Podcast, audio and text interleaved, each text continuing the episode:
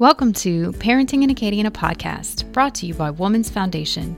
Our goal is to provide you with quality information from local experts to support you in your parenting journey.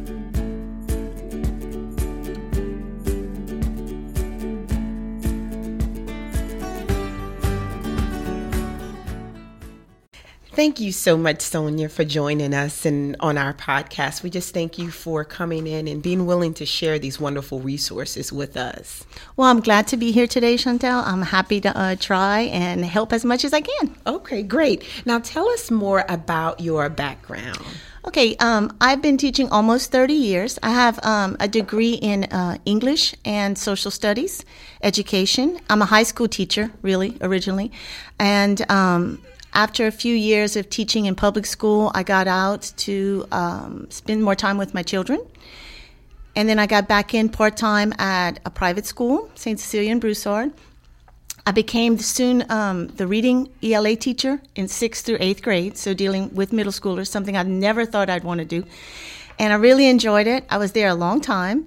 And about, I don't know, eight years ago, they had an opening for librarian. So now I work with fourth I mean, four year olds through 14 year olds. Oh, wow. And so I kind of get to see everybody uh-huh. in the uh-huh. whole school and kind of focus on reading. I also teach a study skills class there. And that's something we felt like in our curriculum it was lacking. And so we added that in and um, they tapped me. And so that's what I do. I meet with those kids once a week. I'm kind of like a liaison between them and their junior high teachers as they transition from elementary school into middle school. That's perfect. And I'm so glad that you have that background because what we want to talk about today is study skills. The season, you know, here we are, we're back in school. Parents are juggling work, they're juggling family, and sometimes sitting down to do the homework, sometimes we get a little frustrated with the kids. So talk a little bit about how can we help our our kids become better students? Well, I'm going to say, first of all, that probably when I meet with my parents at the beginning of the year, the, one of the things I try to focus on the most is parent expectations. Um, I feel like if you're not in the business, if you're not in school working with middle schoolers every day, because they're a whole different animal, right, from your 10, 9 year old, mm-hmm. um, they have a lot on their plate coming in, that parent expectations sometimes are not as realistic as they were potentially in elementary school because there's so much that changes. Mm-hmm. So you're going from, you know, you have kids who are having one or two teachers a day, not counting their enrichments. They have extended class time. If the teacher needs another 15 minutes to explain the math problem, you with her for half a day, so that's fine. But when you hit that middle school, um, sixth through eighth grade, you see a big shift, right? Um, from from things like uh, multiple classes, uh, time restricted classes, uh, more social opportunities for kids, so less time at home. Puberty, I mean, that's a monster all on its own right there, poor it things. Is. And so, um, tougher academic requirements, the need to pass certain um, end of course or uh, state testing, all those things come into play in middle school. So it's a big transition period. And we saw in our kids in particular a lot of stress on parents and a lot of stress on students. And our academic performance wasn't, what we wanted. So we instituted this um, SOAR program. It's called Strategic Learning Skills for Career and College Readiness. And the focus is really on soft skills. And I think we as adults overlook that because we just assume kids know but to be fair, how to construct an email, you know, professionally well to an adult that you need to seek something from is not something that they just born knowing. Like it's something they have to be taught, right? Mm-hmm. And so um, all those things tie into uh, parent expectations, and oftentimes I feel like the the um, the emphasis tends to be on grades when it probably should be on skill acquisition. And right? how, as a parent, do we help them develop those skills? That's the question, huh? You know yes. what? They have to, in order to develop those skills, they have to struggle, right? Mm-hmm. I mean, the struggle, I always say the struggle is real. And I see parents rolling their eyes in the back of the room like, it's not only real, it's absolutely necessary. Uh-huh. Because to become faster, stronger, better, right, we have to struggle through the progress. That's how we learn. Mm-hmm. And so um, I do have an older child, and I had this conversation with them today, and I said, you know what? Not only is the struggle real, the struggle is necessary because mm-hmm. that's what turns you into right? The young adult. It's through, through the struggle that we learn our strengths, our weaknesses, how to seek help, how to seek information. So, your job really, and um, as a parent, is to be there for your kid, right? To talk through the problems with your kid, to offer some opportunities or ideas for fixing those problems. But you can't be the fixer of all their problems right? It's through fixing the problems that they gain confidence. And it's the same way when they learn to walk, right? They learned to walk. We held them by one fing- two fingers, then one finger, then and then they were walking and falling. And when they fell, we helped them and comforted them, but we couldn't walk for them. Okay. And so that really is the goal of a parent. You are the support system, but you can't be the everything, right? And what do you say to the parent that's probably like me? I want to just jump in and do it for him because sometimes I get impatient and I just want to do it for him because, you know, I want him to succeed. I want him to do well. But what do we do when we feel that anxiety on our own? Oh, I don't, you know what? I am that, I was that parent with my first child. It's very difficult because, wow, if you just would help him and do it for him, you can get to dinner faster, right? Yes, but you know what? I, I, always have to take a step back and remind myself that it's in the process that they learn. Getting the right answer in math is great, but the process of getting the right answer is really the problem solving skill that he's going to need for multiple occasions in his adult life. Right? We're hoping that he actually failure is a good thing. We're hoping that there's some failure before you turn 18 and you hit your first wall, and then you're like, oh my, I don't know how to handle this. So the small failures um, lead us to be one better learners, learn more about, about ourselves and our strengths, and where to seek help when you're um, at a loss. So you almost have to like for myself i have to just walk out of the room be like i'm going to give you five minutes work on that show me what you got when i come back you know and that's really how um, it's best just take some time for yourself and what about getting our students organized because I know organization is huge, especially when they're studying, they're juggling all of these different classes. How do we help them get organized, or what are some practical steps? Well, first of all, we sit down and we look at um, their classes. Generally, we try to use what we call a binder system. Some kids use a, a multi folder system, like an expanding folder, right? And that's their one item. Like their whole life is in that binder or in that expanding folder. It's all labeled and it's only the essentials. You have two or three sheets of paper in each section.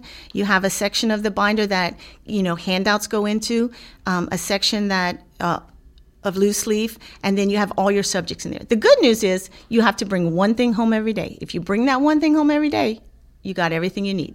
The bad news is if you lose that, you lose your whole life right? So, yes. but it's easy to keep track of because it's one thing, right. right. And that eliminates them carrying and juggling all this paper and all their books yes. and everything. So, and and no loose papers in your book sack. Mm-hmm. Everything goes in that binder. It doesn't have to go in the right place the first time you put it in, but um, at the end of class, if you have a couple of minutes, you should be putting stuff where it goes, and you're heading to your next class because you have a very short amount of time to get to your next class. That's a new thing, right, in middle school that we didn't have in elementary school. We're trekking to some other place. So, and we have probably our pee bag, our lunch. So we keep in track of that one binder or that one expanded folder, and that's it. How successful has it been? There's a lot of resistance to that, I will tell you. Really? To the, Stu- the oh, binder? Oh, yes. Students want, because, you know, they just want to, ex- at that age, they want to express themselves. They all want to use, somebody wants to use a notebook, somebody wants to use um, an expanded folder or multiple binders. So to say to them, hey, this is your two options, it feels very limiting. Mm-hmm. Initially, right. I think for uh, parents it's a good thing, and over time students kind of fall into play with that. But um, having a child myself, uh, you know, I want to decorate my six folders. You can't have six binders, for example. You don't have space in your backpack, and you don't. And many of our public schools don't even use lockers anymore.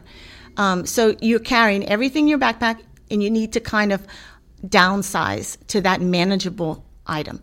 Now, you can't carry everything in the whole year, so what we do is create a paper station, mm-hmm. and it can be any box in your house. We do one in the classroom for them. And in the paper station, every two or three weeks, we go through the binder and take out all the materials that's old and already tested, and it goes into the paper station. So, come the end of the semester, end of course tests, or uh, midterm exams, all our work is in there and our binder stays sleek and slim and manageable so that's something we as parents can have at home yes Yes. So, what do you recommend? Do you recommend us organizing it maybe in their room or in an office or?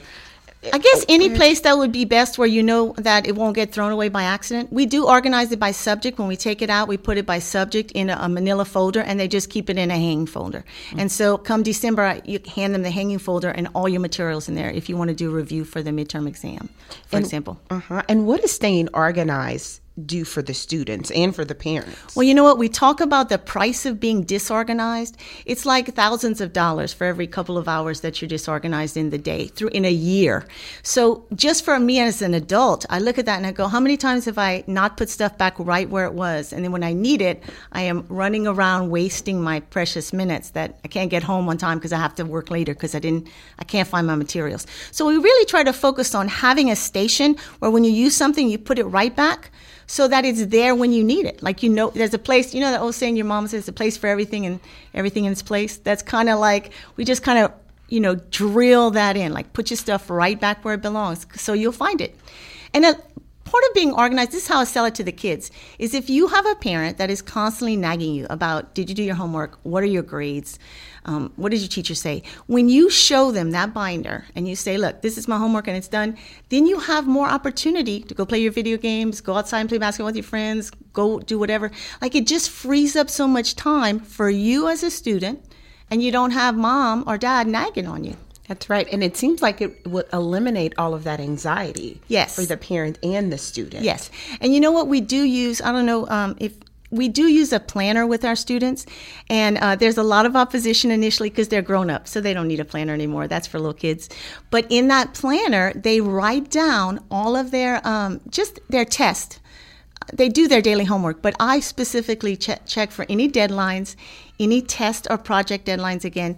And also, we start to incorporate um, activities that they would do outside of school dance, football practice, soccer practice, uh, mom's birthday dinner on a Wednesday. So, and on Sunday night, the goal is to look at that planner with mom or dad and say, hey, this is what my schedule looks like next week. And mom will say, I see you need a you have a project due on Thursday. Do you need a poster board? Yes, let's pick it up on Monday after work, not Wednesday night at 8:30 when they're coming to you and being like, "Hey, mom, by the way, I have a project tomorrow and I need a poster board." Yes. And everybody's losing their minds in home, right? Exactly. So we we and mom initials on that planner or dad, whoever's in charge, and um, so that our, we all on the same page and we know what to expect. They know what mom's having this week. I know what they know what I, the students having this week, and for kids in two parent homes, that's like essential to getting everybody on the same page. Sometimes it's a phone call to the other house saying, Hey, dad, I know you're picking me up on Wednesday. This is what I have going on, you know, practice. So keeping everybody together really reduces a lot of stress on the student and on the parents. I know it does. That is an excellent idea. I love that idea. And do is it just a planner that they can go and buy or Yes, it can be any planner at where we are we all use the same planner because we provide planners. However, you can pick up any planner, anything that you want to make a planner. Okay. So it doesn't have to be a specific one. You can No. take anything and just use that. Right. That's awesome. So, talk a little bit more about what else needs to be discussed in the Sunday morning, the Sunday night meetings, because that's an excellent idea. The Sunday night meetings really um, give you, and it doesn't take long. I, I try to reiterate this to parents too, that you know what, that's the other thing. Besides being um, organized with your kid, the other uh, important point is to communicate with them. Like, take 10 minutes to say, hey, what's going on in your life? What's going on next week? So that we can eliminate surprises that could throw our family, right, and change the dynamic of the whole night. So communicating with the kid is so important. Even if you're busy, even if it's late at night, you need to know what's going on in their lives because if you don't, somebody else is going to know. Mm-hmm. And that's going to be the key to keeping them coming to you. And you need to be the one that they seek out the answers from, right? Like if you are open to that communication, they will come to you with all the questions. Sometimes with too many questions, but all the questions and Otherwise, they're going to go to somebody else with those questions, and you don't know what kind of answers they're getting. Right. So, communicating and staying organized with them is really very important. Asking them what's going on in their lives. Those would probably be the two things I would tell parents that are most that they should emphasize the most. Okay, and Sonia, I want to get back to the study skills. What are some good practical steps that parents can can use to help them become stronger students? What can they do if a child is struggling in a particular subject? Uh, how can we help them become more efficient? You know what? I, I feel, and I'm also a teacher, so I guess maybe this influences my response. A lot of times when students are struggling, what I generally get is an email from a parent as opposed to a question from a student. And that's one of the things I discuss often with my class. Really, your mom is not in class right here trying to understand this math concept, you are.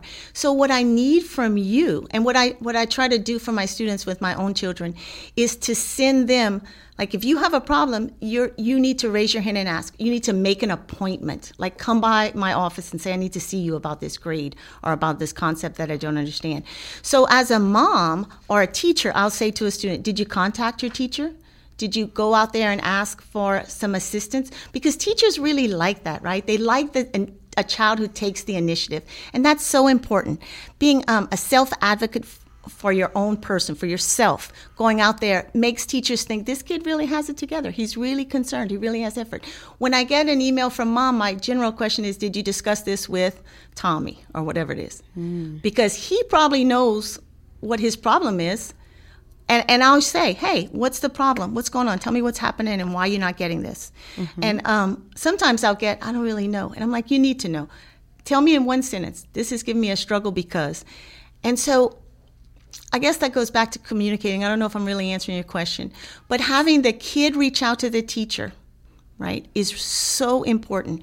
That self advocacy, because we use that as adults all the time right? Mm-hmm. When our right. electric bill's not right, or whenever we have to work with some problem, or whatever it is, we ourselves are our best advocates, mm-hmm. and our kids need that. But sometimes they lack confidence. They do, and that's what I wanted to ask you. How can we teach them to gain that confidence to go to the teacher and say, "Hey, look, I'm struggling with this, or I need help with that." How can we teach them to be uh, their own self advocate?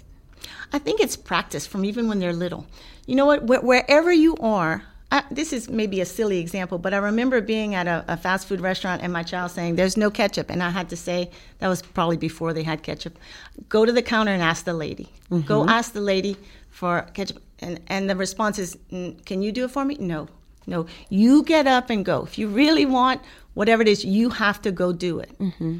And so even at five and six years old, they can start practicing that kind of stuff, right? right. And so that by the time they become um, elementary students or middle school students, they feel a lot more confident asking those things.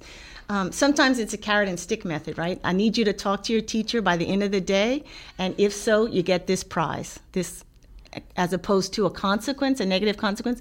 Look, I'll take you to get, you know, something that they like. I'm a big uh-huh. fan of um, practicing with food and, and friends because who doesn't want to sit down right and enjoy something that's delicious uh-huh. while they're doing something they might not totally like it makes things so much more pleasant and something to look forward to how can parents incorporate that method of, of the incentive method that you just mentioned well, one of the things we you can do, for example, like I always get this question, like my child hates to read.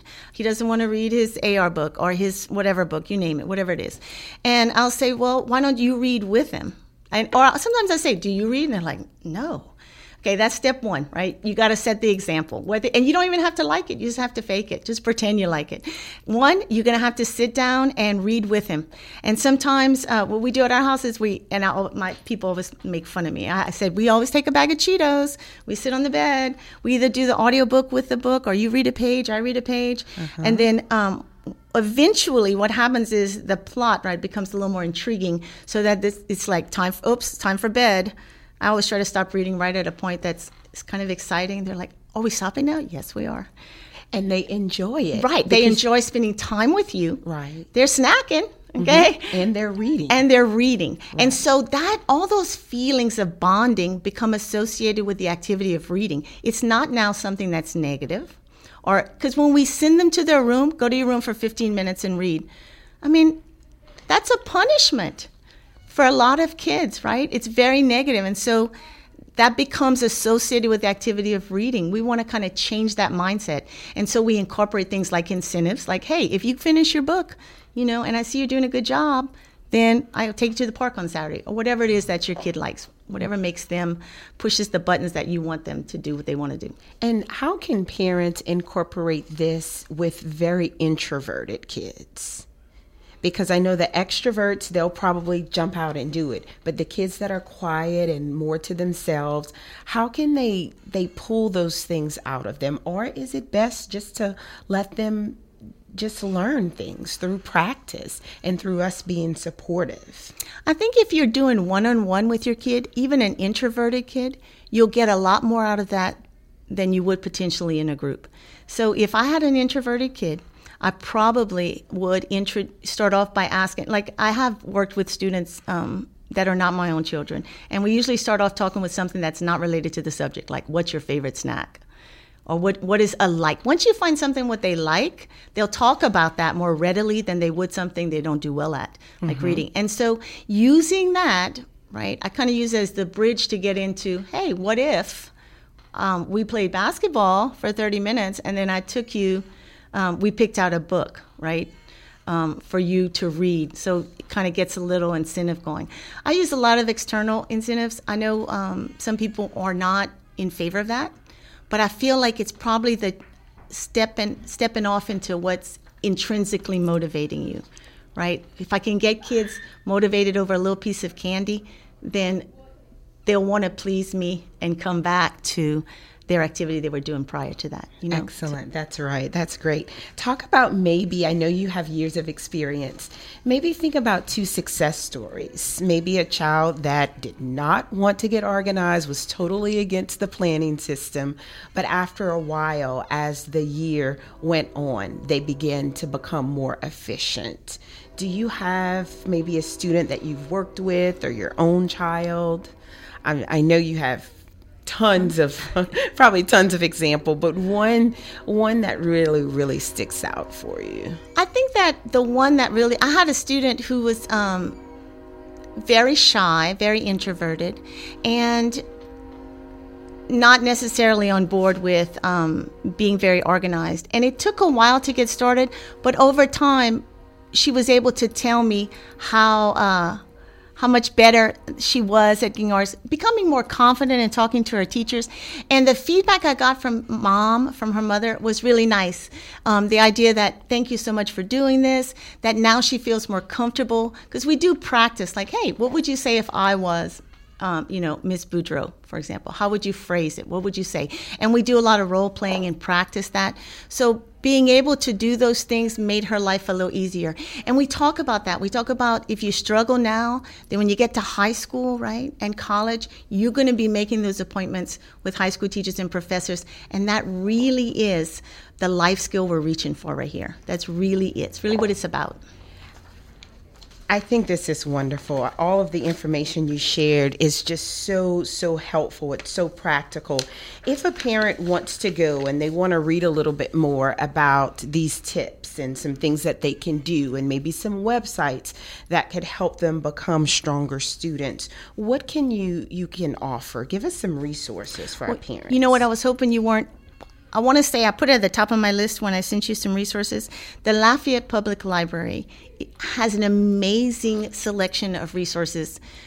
So many that I can't even name them all. Like it's just, and I don't think people take advantage of that generally. I don't know if they even know it's out there, but um, it's you know funded by our own tax monies. It is I mean, they do a great job just um, for readers alone. I tend to deal primarily with people who are struggling to read. They have something called Tumble Books, which is an audiobook collection.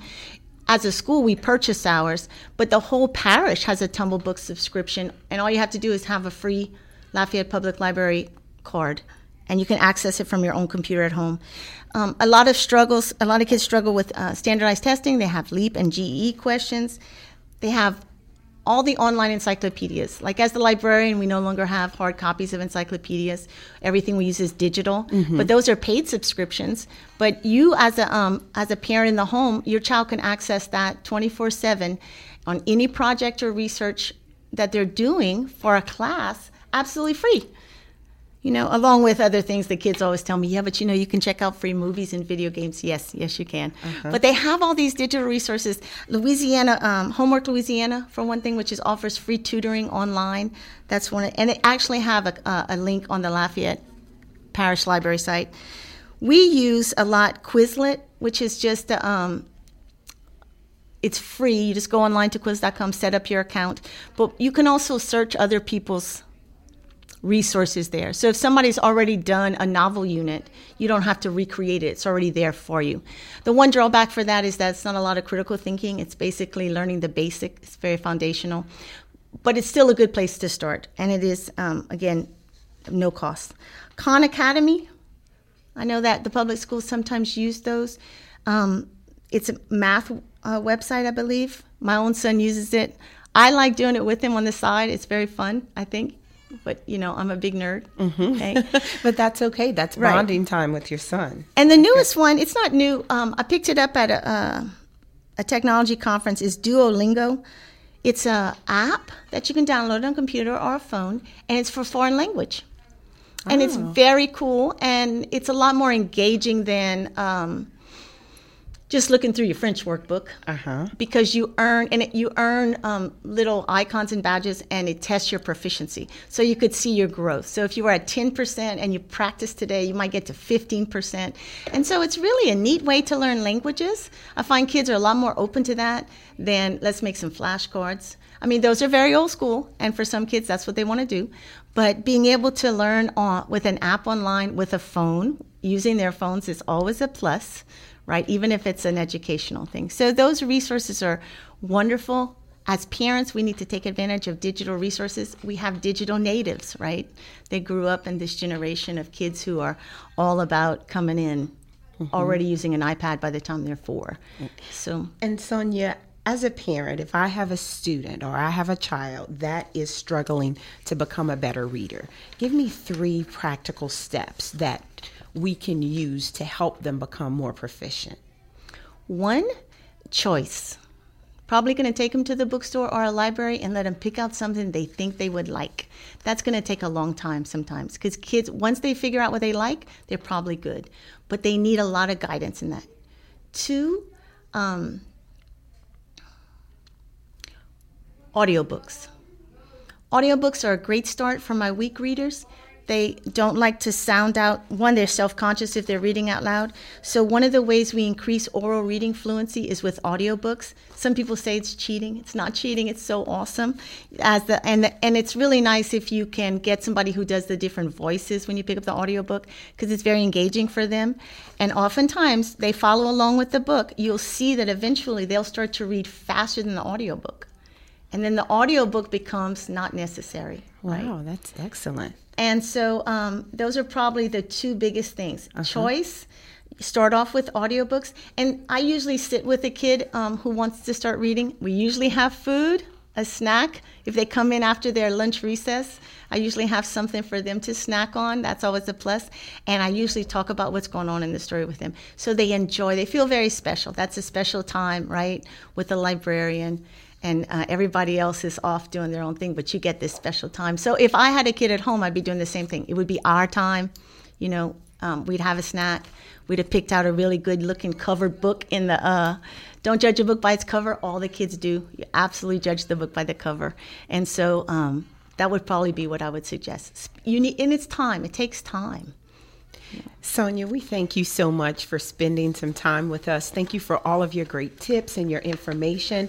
And if anybody needs any additional resources, we will have them up on our website. And we just encourage you just to keep doing what you're doing. You're doing a great job. Thank you very much. And thank you for having me today. Thank you. Thanks for listening, parents. Be sure to rate, review, and subscribe to our podcast, Parenting in Acadiana Podcast. Um, it's available on SoundCloud